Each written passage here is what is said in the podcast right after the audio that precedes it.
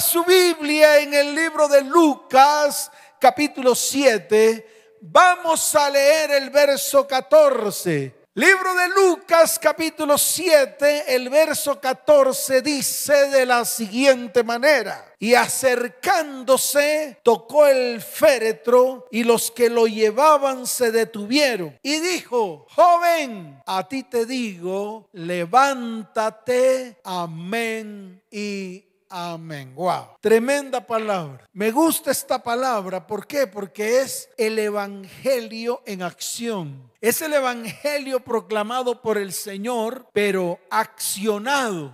Accionado en milagros, accionado en prodigios. En este caso era un joven que había muerto. Escuche bien, era un joven que había muerto y Jesús llegó justo cuando este joven muerto estaba en su frente, llaman su última morada en la tierra. Y muchos, como este joven, están esperando eso. Están esperando llegar hasta su última morada sin cumplir un propósito. Pero déjeme decirle algo, es el tiempo de pararnos firmes para que los propósitos sigan cumpliéndose en medio de nuestra vida, sigan cumpliéndose en medio de nuestra casa, sigan cumpliéndose en medio de nuestro hogar. E incluso esos propósitos tienen que trascender hasta nuestros descendientes. Y eso es lo que tal vez la iglesia no entendido. Por eso Dios a nosotros nos dio una palabra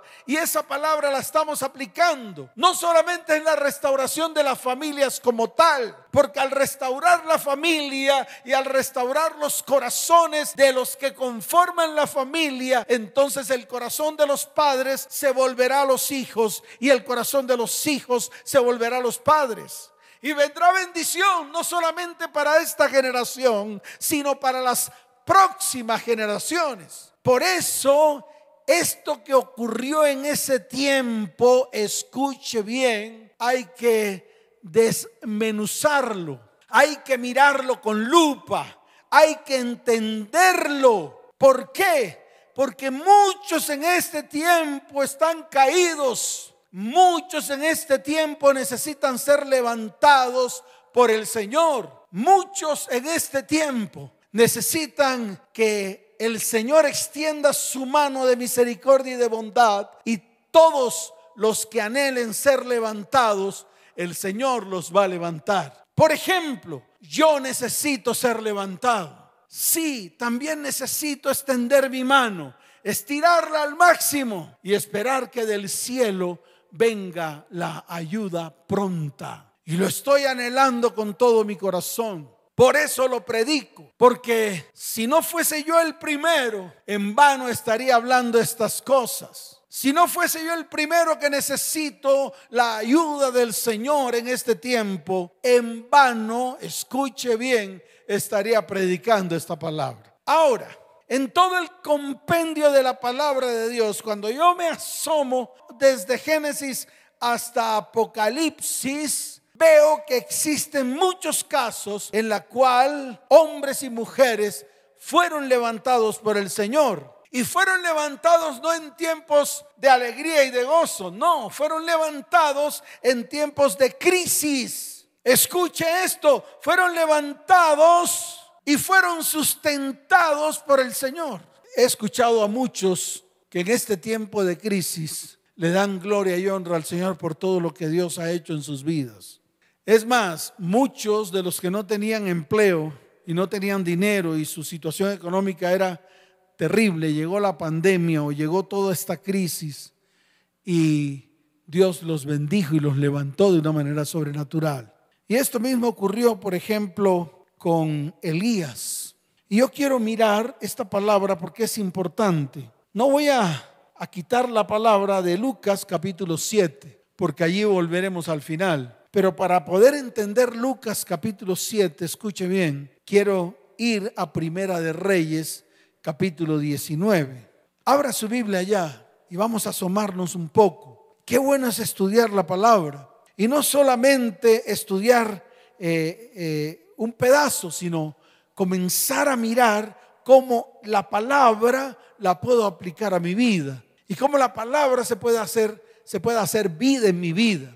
Por eso quiero que miremos el caso de Elías. El caso de Elías es un caso muy particular. Porque después de una tremenda guerra espiritual, que está en el libro de Primera de Reyes capítulo 18, que yo te voy a invitar a ti a que leas la palabra, a que tengas un tiempo con el Señor leyendo esta palabra. En el capítulo 18 de Primera de Reyes vemos cómo Elías reta a unos sacerdotes de Baal y de Astarot. Recuerde que en ese tiempo el pueblo de Dios estaba sumido, escuche bien, en la idolatría había un rey llamado Acab, el cual tenía una mujer llamada Jezabel, que era terrible esta mujer. ¿Y por qué era terrible? Porque era la comandante, así de fácil, la comandante del ejército de los profetas de Baal y de los profetas de Astarot. Dice la palabra que habían como 850 profetas y estaban al cargo de esta mujer, Jezabel. ¡Wow! No sé qué tendría Jezabel. Yo estoy preparando 300 y quiero que sean 300 varones y 300 mujeres. Wow, y ha sido difícil, pero no imposible para Dios. Pero esta mujer era la comandante, era la líder, era la dura de estos 850 profetas de Baal y Astarot. Y Elías convocó a 450 profetas y les puso una tarea.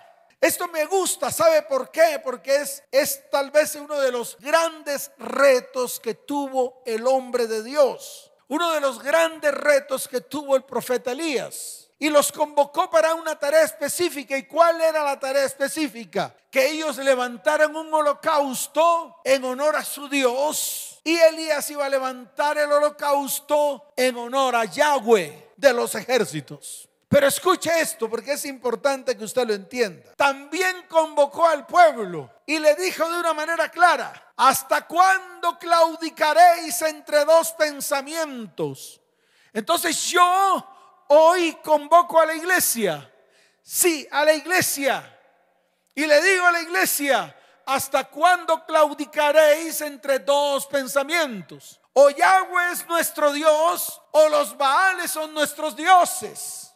Pero nosotros somos los que tomamos la decisión. ¿Y sabe qué ocurrió? El pueblo guardó silencio, no dijo absolutamente nada, no tenía poder de decisión. Estaba tan contaminado por estos dioses, estaba tan contaminados por los dioses de el bando de Jezabel que se quedaron callados y no fueron capaces de tomar una decisión. Así pasa hoy en día muchos que son cristianos, que tal vez van a la iglesia y levantan las manos, adoran al Señor, amén por eso, síganlo haciendo.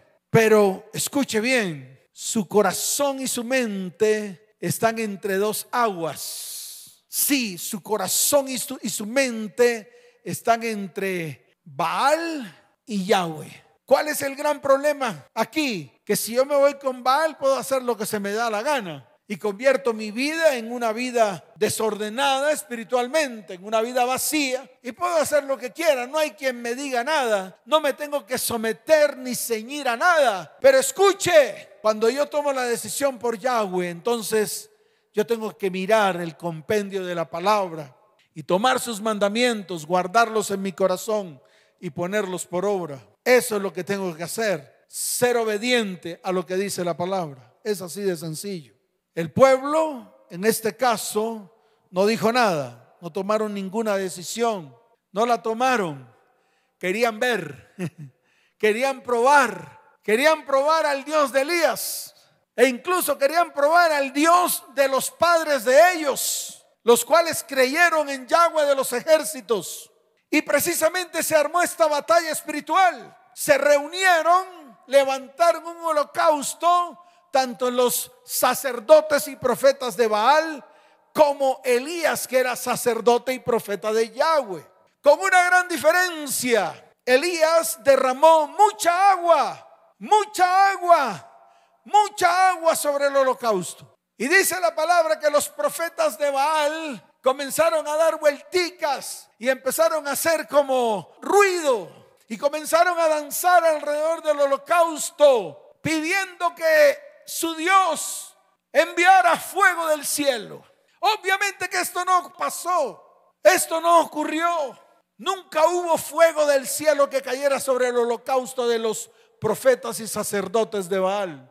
Y el mismo Elías incluso comenzó a burlarse de ellos y comenzó a decirles, ¿será que sus dioses están eh, dormidos? están por allá haciendo cosas en las cuales no les paran bolas a ustedes. No es un Dios cercano. Tal vez el Dios de ustedes no es un Dios cercano, es un Dios lejano que ni siquiera escucha la oración de ustedes. Y empezó a burlarse de ellos. Y llegó el momento en el cual Yahweh tenía que actuar sobre el profeta Elías. Y dice la palabra que él levantó su voz al cielo. Y cuando levantó su voz al cielo y hubo clamado, al Dios del universo, al Dios creador de los cielos y la tierra, al Dios hacedor de milagros y prodigios.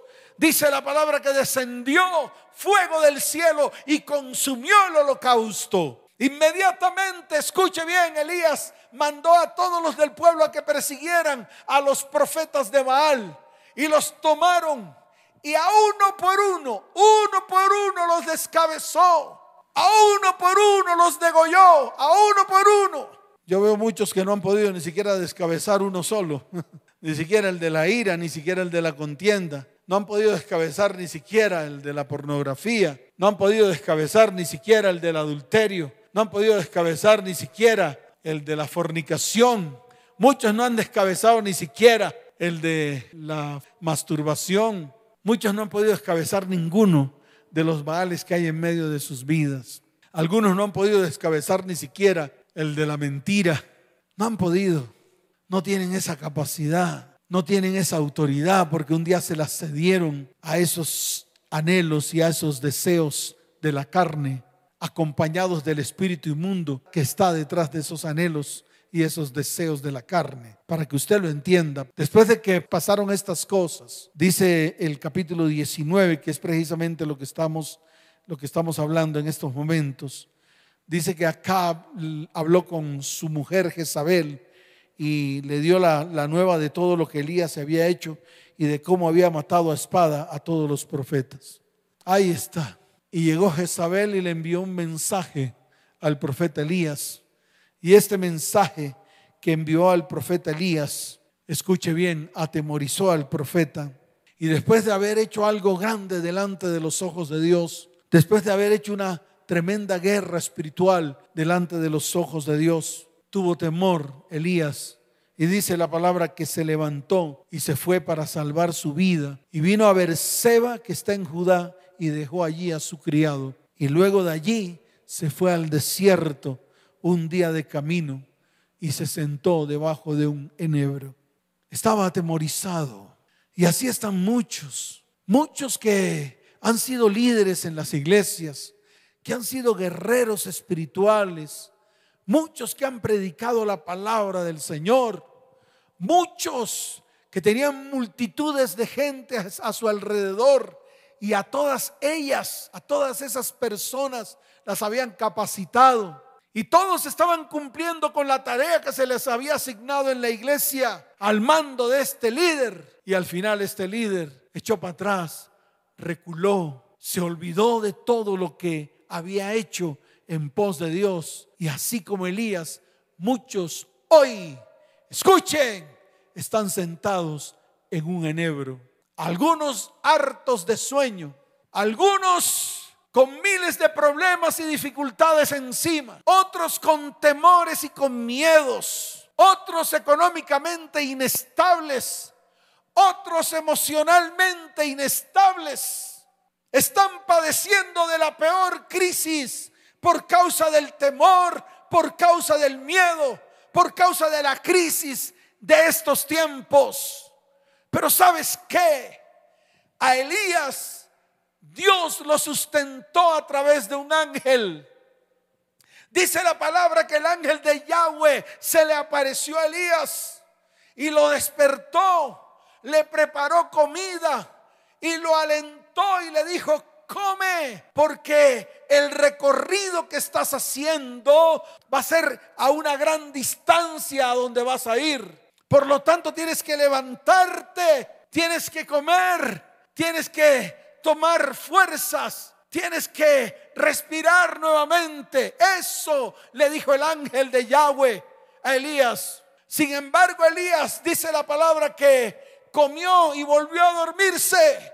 Y eso pasa con muchos. ¿A cuántos Dios les ha hablado una y dos y tres y cuatro y los ha sustentado y los ha bendecido. Sin embargo, siguen en el enebro, siguen allí aplastados debajo del enebro. Dice la palabra que Elías comió y se fortaleció y salió. Caminó 40 días y 40 noches. Por eso el ángel lo tuvo que levantar y lo tuvo que lo tuvo que sustentar para que Elías pudiese llegar a su destino y a su propósito. ¿Y cuál era el destino y el propósito de Elías? Encontrarse con Dios en el monte Oreb, monte Sinaí o monte de Dios. Allí donde esa montaña humea de la presencia de Dios. Pero cuando llegó allí, se metió en una cueva. ¡Wow! Dice la palabra que Yahweh se le apareció en sueños. Ahí está escrito. Ahí está escrito. Usted lo puede, lo puede, lo puede leer allí en el libro de Primera de Reyes, capítulo 19. Mire lo que dice el verso 9. Dice, y allí se metió en una cueva donde pasó la noche. Y vino a él palabra de Yahweh, el cual le dijo, ¿qué haces aquí, Elías?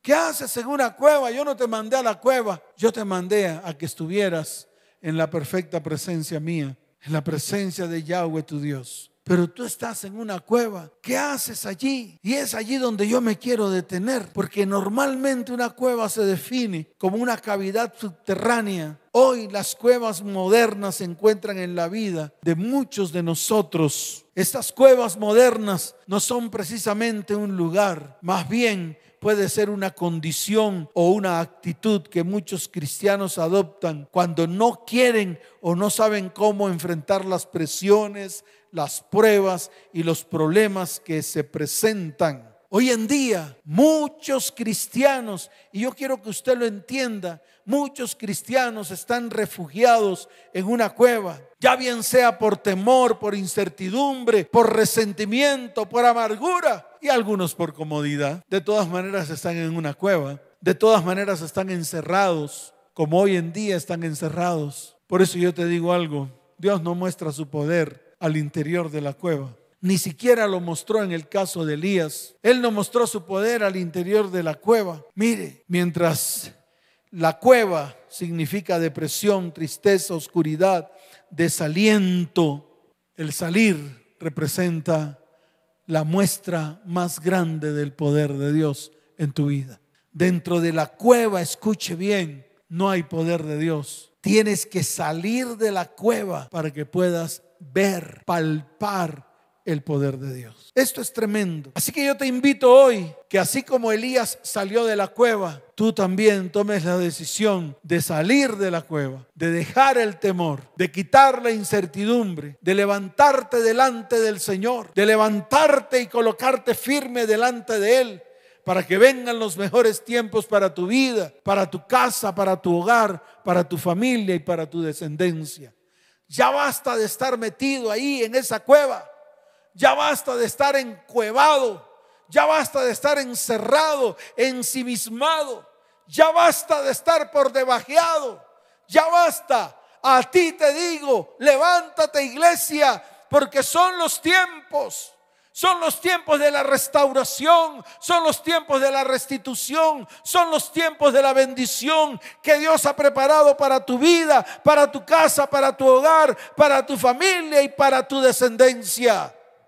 Por eso Dios le dice a Elías, sal fuera y ponte en el monte delante de Yahweh. Y hoy el Señor te dice lo mismo. Iglesia, sal de la cueva y ponte delante del Señor para que vengan esos tiempos que tanto, escuche bien, hemos deseado, tanto tú como yo también. Por eso, al lugar que vamos a pisar, al lugar que vamos, escuche bien, sobre todos, absolutamente todos, viene el nuevo comienzo. No un nuevo comienzo, viene el nuevo comienzo. Porque es el tiempo en que, en que las familias de la tierra tienen que volverse a Dios con todo el corazón. Tienen que volverse a encontrar con su creador. Tienen que volverse a encontrar cara a cara delante de la perfecta presencia de Dios. ¿Cuántos dicen amén? Ahora, aquí ocurren varias cosas. Escuche, Dios hace que pase un fuerte y poderoso viento. Dice la palabra que sacudía los montes. Dice la palabra que quebraba las peñas delante de Yahweh. Y tras el viento un terremoto. Y tras el terremoto un fuego. Y en ninguna de estas manifestaciones estaba la presencia de Yahweh. Esta es una clara demostración de que Dios usa los elementos que Él desea para que sirvan a sus propósitos y que Él puede hacer con ellos lo que desea. Pero aquí viene el problema. A pesar de que Elías ve todas estas cosas, descubre que Dios no está ni siquiera en el fuego que él mismo invocaba cuando levantaba su voz en oración a Dios. Cuando decía, Yahweh, que descienda fuego del cielo. Aunque allí hubo terremotos, aunque allí hubo vientos, aunque allí hubo temblores de tierra, allí no estaba la presencia de Dios. La presencia de Dios fue hallada, fue encontrada en un silbido apacible. Iglesia, ese es el tiempo, vuelvo y te reitero, de acercarte a tu Creador de acercarte a tu Creador para que puedas escuchar su dulce voz, acercarte a tu Creador para que puedas escuchar todo lo que Dios quiere hablar a tu vida, quiere hablar a tu casa, quiere hablar a tu hogar, a tu familia y a tu descendencia, para que venga sanidad y restauración en todas las áreas de nuestras vidas. Este es el tiempo. Mire, aquí hubo un problema. Y el problema fue la actitud de Elías. Miremos lo que ocurrió en el verso 10. Escuche bien, en el verso 10 de Primera de Reyes capítulo 19. Mira la palabra allí. Dice la palabra, él respondió, he sentido un vivo celo por Yahweh, Dios de los ejércitos, porque los hijos de Israel han dejado tu pacto, han derribado tus altares y han matado a espada a tus profetas, y solo yo he quedado y me buscan para quitarme la vida. Señor, me buscan para quitarme la vida. Algunos se autocompadecen, algunos perdieron su rumbo, algunos perdieron su propósito. Esto se lo dijo al ángel de Yahweh cuando se le apareció allí debajo del enebro. Y cuando estuvo hablando con Dios, escuche bien, aquí está en el verso 13, dice la palabra, y cuando lo oyó Elías, cubrió su rostro con su manto y salió y se puso a la puerta de la cueva. Y he aquí vino a él una voz diciendo, ¿qué haces aquí, Elías? Hoy, iglesia, el Señor te dice, ¿qué haces en esa cueva? Iglesia, ¿qué haces encerrada, iglesia? ¿Qué haces que no te levantas para cumplir el propósito que Dios ha colocado sobre tu vida? ¿Qué haces, iglesia? Estás muerta, iglesia. Necesitas ser levantada, iglesia. Necesitas que el poder de Dios comience a manifestarse en tu vida para que muchos crean en el poder de Dios, para que muchos crean de todo lo que Dios es capaz de hacer en esta tierra, no solamente por ti, sino también por tu familia, no solamente por tu familia, sino por todos los que están a tu alrededor, iglesia. Y estás allí callada, estás allí como una religiosa más ya basta de tanta religión barata. Levántate y comienza a actuar. Y mire lo que dice la palabra en el verso 14, léalo por favor. Él respondió, a pesar de que vio el poder de Dios, a pesar de que vio el terremoto, a pesar de que escuchó y sintió el viento fuerte pegando sobre las piedras y las piedras rompiéndose en mil pedazos, a pesar de que el poder de Dios se manifestó en medio de él, ¿sabe qué hizo Elías? Volvió a decir exactamente lo mismo. que le dijo al ángel cuando se le apareció en el enebro. Allá no había experimentado ningún poder de Dios, solo el alimento que el ángel de Yahweh le preparó. Aquí, a pesar de que el poder de Dios se manifestó en medio de Elías, él respondió, así como responden muchos. ¿Cómo vas? Mm, ahí, pastor. ¿Qué estás haciendo? Mm, nada, pastor. ¿Tu propósito? Mm, no sé cuándo será, pastor. ¿Cómo está tu familia? Destruida, pastor. Eso fue lo que vi esta mañana en el programa. ¿Qué vi? Eso. Vi muchos que escribían diciendo, mi familia necesita ser levantada.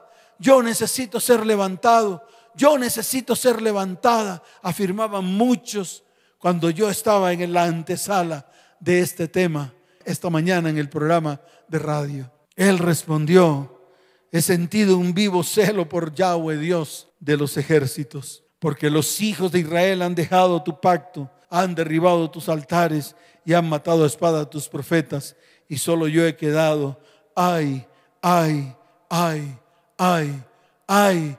Y dice al final, y me buscan para quitarme la vida. Ahí sencillamente ya no había nada que hacer por Elías. Prácticamente que lo que había llevado a su corazón consumió su propósito. Su temor y su miedo lo consumieron. Su temor y su miedo lo acabaron espiritualmente. Por eso hoy el Señor quiere avivar corazones en este tiempo y quiere decirles a todos, es el tiempo del cumplimiento de mis palabras, de las palabras que yo le he dado a la iglesia en este tiempo, de las palabras que yo quiero cumplir en medio de vidas, hogares, familias y descendientes. ¿Cuántos dicen amén? ¿Cuántos dicen amén? Dele fuerte ese aplauso al Señor, fuerte ese aplauso al Rey de Reyes y Señor de Señores. Y escuche, y aquí terminó su propósito. Sí, terminó el propósito de Elías. Y le voy a explicar por qué. Porque en el verso 15 el Señor le dijo a Elías, ve, vuélvete por tu camino, por el desierto de Damasco, y llegarás y ungirás a Hazael por rey de Siria. A Jehú, hijo de Nimsi, ungirás por rey sobre Israel. Y a Eliseo, hijo de Safat, de Abel Meola, ungirás para que sea profeta en tu lugar. Si tú no asumes la responsabilidad si tú no asumes el compromiso del propósito de Dios en tu vida, en tu casa, en tu hogar, en tu familia y en tu descendencia, simplemente llegará el momento en que serás reemplazado. Y le estoy hablando a la iglesia. Por esto este es el nuevo comienzo de la iglesia. Y todos los que vayan al nuevo comienzo de la iglesia experimentarán no solamente el poder de Dios, sino el verdadero propósito en medio de sus vidas, en medio de sus hogares y en medio de sus descendientes. Es más, puedo decir algo mucho más grande. Esto será de gran bendición para aquellos que se paren firme delante de la presencia del Señor. ¿Cuántos dicen amén? ¿Cuántos dicen amén? Dele fuerte ese aplauso al Señor. Fuerte ese aplauso al Rey de Reyes y Señor de Señores. Ahora vayamos nuevamente a Lucas capítulo 7 ya para terminar, para que usted lo vea, que aquí se cumple el propósito, que cuando Dios toca algo que está dormido, que está muerto, que no tiene vida, inmediatamente sobre él viene vida y vida abundante. Ese féretro ahí dentro va a la iglesia y la iglesia no reacciona. Pero hoy el Señor se quiere acercar a esa iglesia. Se quiere acercar a su iglesia para darle vida en estos tiempos de muerte, para darle vida en estos tiempos de ruina, para darle vida en estos tiempos de preocupación, para darle vida en estos tiempos de tristeza, para darle vida a los propósitos de cada uno de los que están allí detrás de esta transmisión. Así que Iglesia, prepárate, levántate, resplandece, porque ha venido tu luz y la gloria de Yahweh ha nacido sobre ti. ¿Cuántos dicen amén? ¿Cuántos dicen amén? Mire, esto ocurrió con la viuda de Naín. Sí, era una viuda, vivía en Naín. Naín era un pueblo, una aldea. Jesús se acercaba a la ciudad. Cuando esto ocurría, estaban sacando a un joven para llevarlo a su última morada. El Evangelio de Lucas nos dice que este joven era el único hijo de una viuda. Escuche, era la única esperanza de una mujer viuda. Viuda porque su marido se había muerto. No tenía manera de ser sustentada. El único que la podía salvar del hambre y de la muerte, de la ruina y de la escasez, era su hijo de veintipico de años. Pero ese hijo de veintipico de años en el cual esta viuda había depositado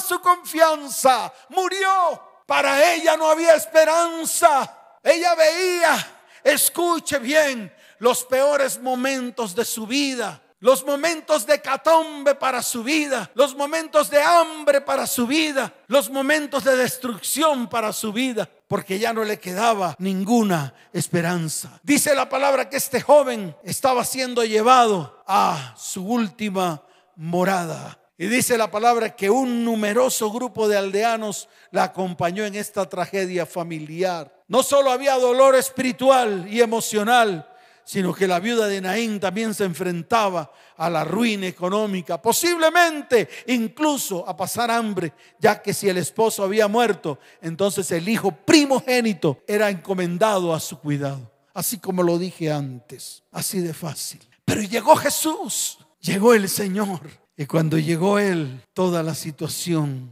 cambió. Así de fácil. Tal vez a ella no le quedaba protección de ninguna índole. Y dice la palabra que cuando el Señor la vio, se compadeció de ella y le dijo, no llores. Iglesia, no llores más. Iglesia, levántate. Porque así como Jesús llegó a tiempo al rescate de un alma desesperada y desanimada, hoy el Señor va a descender para llegar, para tocar una iglesia desesperada y desanimada. Hoy es el día en el cual Jesús coloca su mirada en cada vida, en cada hogar, en cada familia en este tiempo y va a traer milagros, prodigios a través de su palabra. Mire, Jesús realizó sus milagros de manera muy variada, pero este milagro es muy significativo. Los milagros que hizo el Señor cuando resucitó a los muertos, utilizó siempre la palabra. Y yo quiero que a ti esto te quede grabado. Utilizó siempre la palabra y a través de la palabra que utilizó llamó a esos muertos a la vida nuevamente. Por ejemplo, a la hija de Jairo le dijo, Talita Kumi, que traducido es niña, a ti te digo, levántate. A Lázaro le dijo, Lázaro, ven fuera. Y a este joven le dijo, joven, a ti te digo, levántate. En los tres casos utiliza el poder de su palabra. Precisamente la escritura nos muestra que la palabra de Dios tiene poder. Escuche, porque la palabra de Dios es viva y eficaz. La palabra de Dios es más cortante que toda espada de dos filos que penetra hasta partir el alma y el espíritu, las coyunturas y los tuétanos y discierne los pensamientos y las intenciones del corazón. Esta palabra se encuentra en el libro de Hebreos capítulo 4 verso 12. Pero también hay una palabra en el libro de Isaías capítulo 55 desde el verso 10 en adelante. Abra su Biblia allí en el libro de Isaías capítulo 55 desde el verso 10 en adelante. Dice la palabra, porque como desciende de los cielos la lluvia y la nieve y no vuelve allá, sino que riega la tierra y la hace germinar y producir y da semilla al que siembra y pan al que come. Así será mi palabra que sale de mi boca. No volverá a mí vacía, sino que hará lo que yo quiero y será prosperada en aquello para que la envié. El Señor ha dado promesas firmes a nuestras vidas, ha dado promesas firmes a esta iglesia ha dado promesas firmes a aquellos que se han parado firmes delante de la presencia del Señor. Aquellos que anhelan erguir sus rostros, levantarlos al cielo y ver la salvación que viene de lo alto. A todos ellos les digo, levántense hoy, porque es el día en el cual Dios ha tenido misericordia. Dios se ha preocupado. Dios está viendo a su iglesia. Así que iglesia, levántate. Toda la iglesia hoy se levanta y vamos a recordarle al Señor las promesas que nos ha dado. Pero escuche bien, tome la decisión, no se quede allí, tome la decisión firme. Hoy es el día de tomar buenas decisiones. Hoy es el día de levantarse. Hoy es el día de salir de la cueva. Pero hoy es el día de ver el poder de Dios. Y cuando veamos el poder de Dios, vamos a ver las manifestaciones de su poder también en nuestra vida, casa, hogar, familia y descendencia, en todas las áreas. Iglesia, levanta tus manos al cielo y hoy vamos a clamar, hoy vamos a declarar, hoy vamos a decir delante de la presencia del Señor. Hoy nos acercamos al monte Oreb, hoy nos acercamos al monte Sinaí Hoy nos acercamos al monte de Dios, donde está la presencia del Señor. Y levantamos nuestras manos al cielo y decimos, Señor, hoy levantamos oración delante de ti. Hoy levanto mi voz por mi vida, por mi casa, por mi hogar, por mi familia y mi descendencia. Señor, ten compasión de nosotros ten compasión de nosotros. Ayúdanos, extiende tu mano de misericordia. Levántanos, Señor. Levántanos, amado Dios. Hoy te pido, Padre, por las familias de la tierra, los que están allí, Señor. Te pido que, que extiendas tu mano, que toques el féretro para que se levanten. Señor, suelta la palabra hoy y así como le dijiste a este joven, le estás diciendo a tu iglesia joven, a ti te digo, levántate. Iglesia, levántate. Iglesia, levántate. Porque son los tiempos en los cuales Dios quiere mostrar su poder en medio de tu vida, en medio de tu casa, en medio de tu hogar y en medio de tu familia. Señor, nos, ha dado, nos has dado promesas. Yo veo en esos, en esos, eh, en esos cuadros de madera, veo promesas tuyas escritas para mi vida, para mi casa, para mi hogar, para mi familia y para la iglesia de hoy, Señor. Por favor, amado Dios, que estas palabras se cumplan en medio de nosotros. Señor, sálvanos, sálvanos, amado Padre, porque tu palabra tiene poder porque tu palabra es viva y eficaz. Y hoy tu palabra ha resucitado mi vida, se ha vuelto vida, viva y eficaz sobre mi vida, sobre mi hogar y mi familia. Tu palabra es cortante como toda espada, que toda espada de doble filo, que ha penetrado con poder, que ha penetrado en medio de nosotros, que ha partido el alma y el espíritu, las coyunturas y los y todos los pensamientos que hay en medio de tu iglesia hoy se vuelven a ti con todo el corazón. Padre, hoy te doy gracias. Hoy bendigo, Señor, este tiempo tan especial. Y declaro, amado Padre, que tú nos bendices, así como está escrito en el libro de Deuteronomio capítulo 28. Señor, hoy declaramos que vendrá sobre la iglesia todas estas bendiciones y nos alcanzarán porque hemos escuchado tu voz. Seremos bendecidos en la ciudad, seremos bendecidos por donde estemos, por donde caminemos. La bendición estará siempre con nosotros. Señor, mis hijos son bendecidos, prósperos, sabios Señor, tienen la sabiduría tuya. Señor, ellos son levantados en este tiempo. Padre, el fruto de mis manos y el fruto de mi trabajo es de mucha bendición, no solamente para mi vida, sino también para los que me rodean. Padre, bendita será mi nevera, bendita será mi alacena. Señor, bendito será mi entrar y bendito será mi salir. Hoy, hoy te levantas en contra de nuestros enemigos y a todos haces huir en el nombre de Jesús. Ellos vendrán por un camino, irán por siete caminos. Amado Padre, te damos la gloria y te damos la honra porque tú enviarás bendición sobre mis graneros sobre mi semilla enviarás bendición abundante y sobreabundante, porque tú nos has confirmado hoy como pueblo santo tuyo. Y todos los demás verán que tu poder está en medio de nosotros y tendrán temor y temblarán, Señor.